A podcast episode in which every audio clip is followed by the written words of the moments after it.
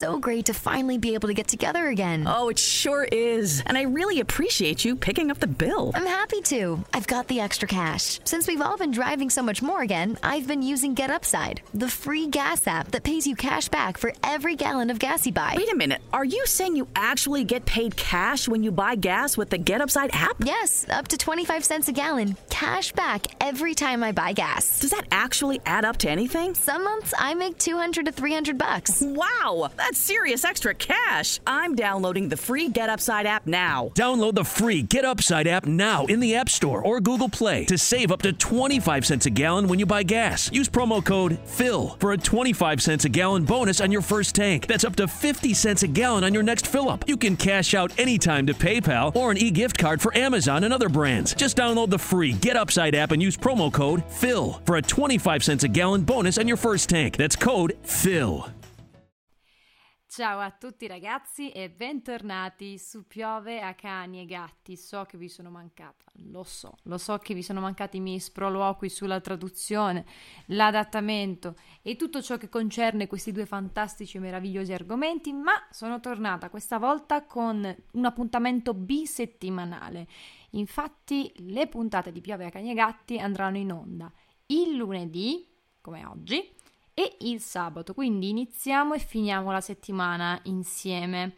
Questo perché? Prima perché è la cosa più compatibile con, con, i miei impegni e secondariamente perché mi andava di darvi una piccola carica a inizio settimana e di riposarci insieme questo sabato come tutti i sabati successivi. Sono qui con la mia tazza di tè, infatti ogni tanto farò un piccolo sip qui e là, che corrisponderà con i tagli di questo podcast, per parlare di un argomento che abbiamo già affrontato in Pop Later, rubrica che va in onda su Twitch ogni giovedì alle ore 22. Quindi mi raccomando, eh, vediamoci anche lì, non perdete quell'appuntamento perché ci tengo particolarmente e come sapete su Twitch ho un tono un po' più scanzonato, un po' più rilassato, questo è un po' uno spazio diciamo un po' più formale ed accademico e va benissimo così. Io sono molto contenta di avere questo spazio e sono molto contenta di ritornarci anche perché l'argomento di oggi, i nomi e i toponimi nel fantasy, mi è particolarmente caro perché riguarda un genere che io ho amato e odiato nel tempo, ma che sto ricominciando ad apprezzare proprio dal punto di vista della lingua e della traduzione. Infatti proprio lo studio delle particolarità che si celano dietro certi nomi all'interno delle saghe fantasy mi affascina particolarmente perché mi chiedo qual è stato il processo mentale dello scrittore che lo ha portato a scegliere un determinato nome, quali sono le citazioni che si celano dietro certi nomi, i significati collegati all'interno della trama, come ad esempio ne ho viste un paio nelle cronache del ghiaccio del fuoco o per tutti gli altri Game of Thrones, ma oggi andremo a vedere almeno una piccola parte di questi nomi e ovviamente parleremo anche della famigerata ritraduzione di Ottavio Fatica del Signore degli Anelli, che io vi ho sempre detto è qualcosa che io apprezzo perché è riuscito a riportare altri significati che il, il suo predecessore non è riuscito magari a riportare o non ha voluto riportare. Si può essere d'accordo con una traduzione o in disaccordo? Certamente sì. Abbiamo sempre detto che l'errore nella traduzione quasi non esiste e se esiste è perché è stato davvero davvero grossolano e non si è rispettata la cultura di partenza o comunque l'universo di partenza come in questo caso. Se un personaggio si chiama in un certo modo è perché probabilmente l'autore voleva accentuare certe particolarità del personaggio, a meno che non abbia un nome comune che non ha dietro una particolare storia. In quel caso si riporta il nome così com'è. Una volta che un testo è arrivato nelle mani di una casa editrice e quindi del traduttore, inizia, diciamo, la magia. Chi traduce adatta, cerca di conservare gli stessi nomi dell'originale, ma spesso i nomi possono cambiare sia per volere del traduttore sia per volere del redattore. Se qualcuno ha deciso, qualcuno più in alto del traduttore ha deciso che un determinato personaggio deve riportare il nome originale o deve essere cambiato in un certo modo rispettando certe linee guida, il traduttore deve o eseguire o comunque seguire più o meno ciò che gli è stato detto. Nelle traduzioni spesso troviamo due tipi di elementi che spesso coesistono, ovvero gli elementi stranianti e quelli addomesticati. Quelli stranianti sono praticamente i nomi originali, i nomi riportati così come sono, o i nomi in un'altra lingua, mentre quelli addomesticati sono effettivamente i nomi, tra virgolette, tradotti o reinterpretati. Per esempio, il platano picchiatore è un elemento addomesticato, mentre Godric's Hollow è un elemento straniante, ed entrambi convivono nella stessa opera, ovvero la saga di Harry Potter. Spesso gli elementi addomesticati vengono ibridati con i nomi di una lingua straniera, tipo la valle di e magari il nome del, del sovrano che ha governato in quella, in quella, terra, o comunque di un personaggio molto importante, o di un nome significativo per l'opera. Queste cose possono convivere senza alcun problema. Per esempio, nelle cronache di Shannara possiamo trovare le pianure di Rab. Rab è stato mantenuto, ma è stato aggiunto eh, pianure, è stato tradotto pianure, proprio perché la morfologia del territorio viene quasi sempre rispettata. Se ci sono le montagne di qualcuno, viene tradotto come montagna di qualcuno. Questa scelta molto probabilmente è dettata dalla tendenza a soleticare il gusto di chi subisce il fascino dei paesi e dei tempi lontani, rende tutto più esotico sia nel tempo e nello spazio e immerge ancora di più il lettore all'interno di questo mondo che gli restituisce i propri nomi e la propria cultura.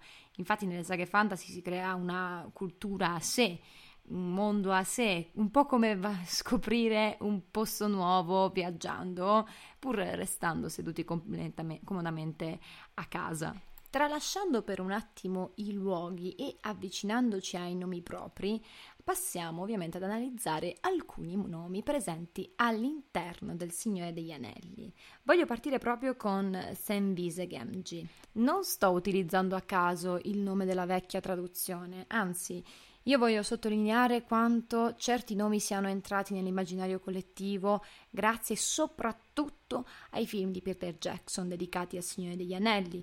Non possiamo negarlo, quando qualcosa entra nella cultura pop in maniera così prepotente attraverso film o serie tv è difficile sca- staccarsi da questi nomi e soprattutto anche dai toponimi. Montefato Montagna Fiammea diciamo che ci entrerà molto poco rispetto a Montefato che è stato ripetuto all'infinito durante la trilogia del Signore degli Anelli e soprattutto in, in originale si chiama Mount Doom ed è molto più vicino Montefato come significato rispetto a Montagna Fiammea, anche se Montagna Fiammea va a sottolineare una caratteristica di quel luogo. Cosa ha fatto il traduttore in questo caso? Ha recuperato un elemento presente nella descrizione di, di questo luogo e lo ha riportato nel, nel nome, nel toponimo. Il che ci potrebbe anche stare, ma personalmente io preferisco molto di più la traduzione Montefato. Tornando a Sembise Genji, in originale Samwise Genji, mentre nella nuova traduzione abbiamo Samplicio Genji. Questo non è male perché vai a sottolineare la percezione che gli altri personaggi, o comunque la maggior parte dei personaggi, ha del personaggio di Sam. E in realtà il nome Semvise fa un po' il verso all'essere sempliciotto e quasi uno sfottò, nonostante di mezzo ci sia wise, che vuol dire saggio. Di base è un prendere in giro, dargli proprio del sempliciotto. E semplicio, samplicio, scusate, a me piace molto di più, o meglio lo trovo molto più efficace è ovvio che il mio affetto va al, a Senvise Gemji e non a Samplicio Gemji, ma devo riconoscere che è stata un'idea a dir poco geniale e sono abbastanza convinta che se questo nome noi l'avessimo sentito all'interno dei film di Peter Jackson non avremmo fatto fatica ad accettarlo. Stessa cosa per il già citato Montagna Fiammea. Nonostante non sia vicinissimo al testo originale, non ci sarebbe importato perché sarebbe entrato nel nostro immaginario. Continuando a parlare di nomi, anzi in questo caso di soprannomi, passiamo a Strider, che nella vecchia traduzione è gran passo. Analizziamo prima di tutto il significato di Strider. È una persona che cammina rapidamente a passi lunghi, a lunghi passi. Quindi una persona che cammina a grandi falcate, velocemente, con, certa, con un certo incedere. L'importanza, questo nome sottolinea l'importanza dell'incedere di questa persona. Quindi gran passo ci può stare. Nella nuova traduzione è diventato passo lungo, che è quasi un sinonimo di gran passo, magari più cacofonico, però è comunque molto poco lontano dal significato originale, anche perché Strider vuol dire quello. In più passo lungo gli dà quella nota vagamente più fiabesca, che era uno degli intenti di Tolkien. Di base passo lungo ricorda molto di più, lo vedo molto più vicino ad un libro per ragazzi o comunque preadolescenti. Gran passo lo sento un po' più adulto, poi magari una percezione sbagliata mia. Passiamo a un altro nome che ha fatto arrabbiare tantissime persone. Mi riferisco ovviamente a Shelob o Aragne o Aragne nella nuova traduzione del Signore degli Anelli, ovvero il grandissimo, il malefico essere a forma di ragno. Il nome ha una derivazione molto particolare ed è una combinazione di she, lei nell'inglese moderno, più lob, ovvero una parola dell'inglese arcaico che significa ragno? Ed è collegata alla parola lobster che tradotta diciamo con l'inglese moderno, nell'inglese moderno vuol dire aragosta e viene dal latino locusta, con tanto di influenza dell'inglese eh, antico. Shelob infatti suona molto come un nome proprio, identifica la creatura al 100%, la rende viva anche nelle nostre menti, perché noi diamo un nome ed è questa l'efficacia di questo personaggio che ci fa paura. Noi proviamo paura insieme ai personaggi proprio perché riusciamo a identificarlo al 100% ed è un po' l'opposto del mondo di Lovecraft che in realtà ci fa paura per il motivo opposto, ovvero qualcosa che noi non riusciamo a concepire ci fa paura proprio per questo, ci fa paura il diverso. Qui invece la cosa diventa molto più concreta ed è tra l'altro una immagine molto potente quella che ci dà eh, Tolkien di, questo, di, questa creatura e quindi nella, tra- nella precedente traduzione tutto ciò è stato mantenuto. Secondo me è stata un'ottima scelta proprio perché tu vai a rendere protagonista un qualcosa che di base non lo sarebbe in un'altra situazione. Mentre con aragne o aragne, io credo che la gente mi ammazzerà perché vi giuro non so come pronunciarlo, credo aragne. Rimaniamo con aragne. Aragne invece è sì molto più efficace, cioè tu sai che ti stai avvicinando a qualcosa a forma di ragno, ma sento come una nota di personalizzazione Aragna infatti ricorda molto Aracne, il mito di Aracne, quindi un riferimento esterno al Signore degli Anelli. Ed è come se perdesse un po' la propria identità, proprio perché ricorda qualcos'altro, la allontana da, quel, da quell'essere molto più concreto che riusciva a trasparire nella precedente traduzione, che poi non sarebbe una traduzione, sarebbe riportare così com'è il nome, quindi un elemento straniante per recuperare il concetto di prima. Aragna infatti facilmente ricorda Aracne e non ti dà l'idea di qualcosa di, di unico, di un personaggio unico, ti ricorda qualcos'altro, poi magari lo rendi personale nel corso della storia, ma è molto meno di impatto secondo me. Effettivamente è molto più adatto magari ad un pubblico giovane che ti fa capire subito effettivamente che cos'è quello che i personaggi stanno guardando, quello che tu stai guardando in questo momento. Personalmente però preferisco la traduzione precedente. In definitiva, tradurre i nomi e i toponimi è una delle challenge più grosse per un traduttore, perché non è facile riuscire a rispettare la cultura della lingua, ma anche la cultura di quell'universo nuovissimo per tutti quanti, creato dallo scrittore, che vive solo nella mente dello scrittore. Bisogna comprendere quindi tantissime cose, tantissimi meccanismi.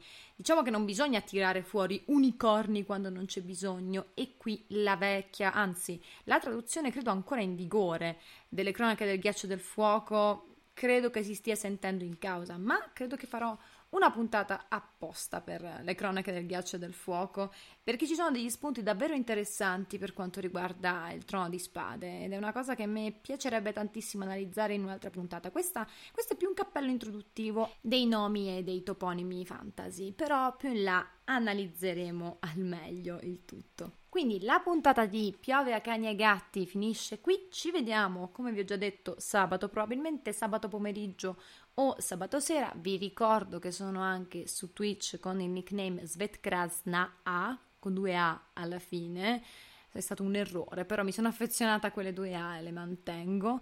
Eh, fatemi sapere che cosa ne pensate del ritorno di questo podcast, di questa puntata. Fatemelo sapere soprattutto in direct su Instagram. Ci sono come Svet trattino basso nab o svet underscore nab come preferite e nella prossima puntata ci spostiamo su tutt'altro campo e magari ci allontaniamo anche un po' dalla traduzione perché ho voglia di analizzare un termine che a molte persone dà fastidio, ovvero il termine femminismo. Perché si dice femminismo?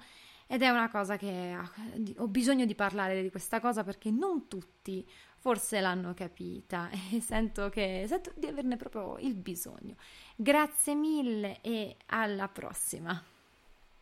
Susan, it's so great to finally be able to get together again. Oh, it sure is. And I really appreciate you picking up the bill. I'm happy to. I've got the extra cash. Since we've all been driving so much more again, I've been using Get Upside, the free gas app that pays you cash back for every gallon of gas you buy. Wait a minute. Are you saying you actually get paid cash when you buy gas with the Get Upside app? Yes, up to 25 cents a gallon. Cash back every time I buy gas. Does that actually add up to anything? Some months I make 200 to 300 bucks. Wow, that's serious extra cash. I'm downloading the free Get Upside app now. Download the free Get Upside app now in the App Store or Google Play to save up to 25 cents a gallon when you buy gas. Use promo code FILL for a 25 cents a gallon bonus on your first tank. That's up to 50 cents a gallon on your next fill up. You can cash out anytime to PayPal or an e gift card for Amazon and other brands. Just download the free Get Upside app and use promo code FILL for a 25 cents a gallon bonus on your first tank. That's code PHIL.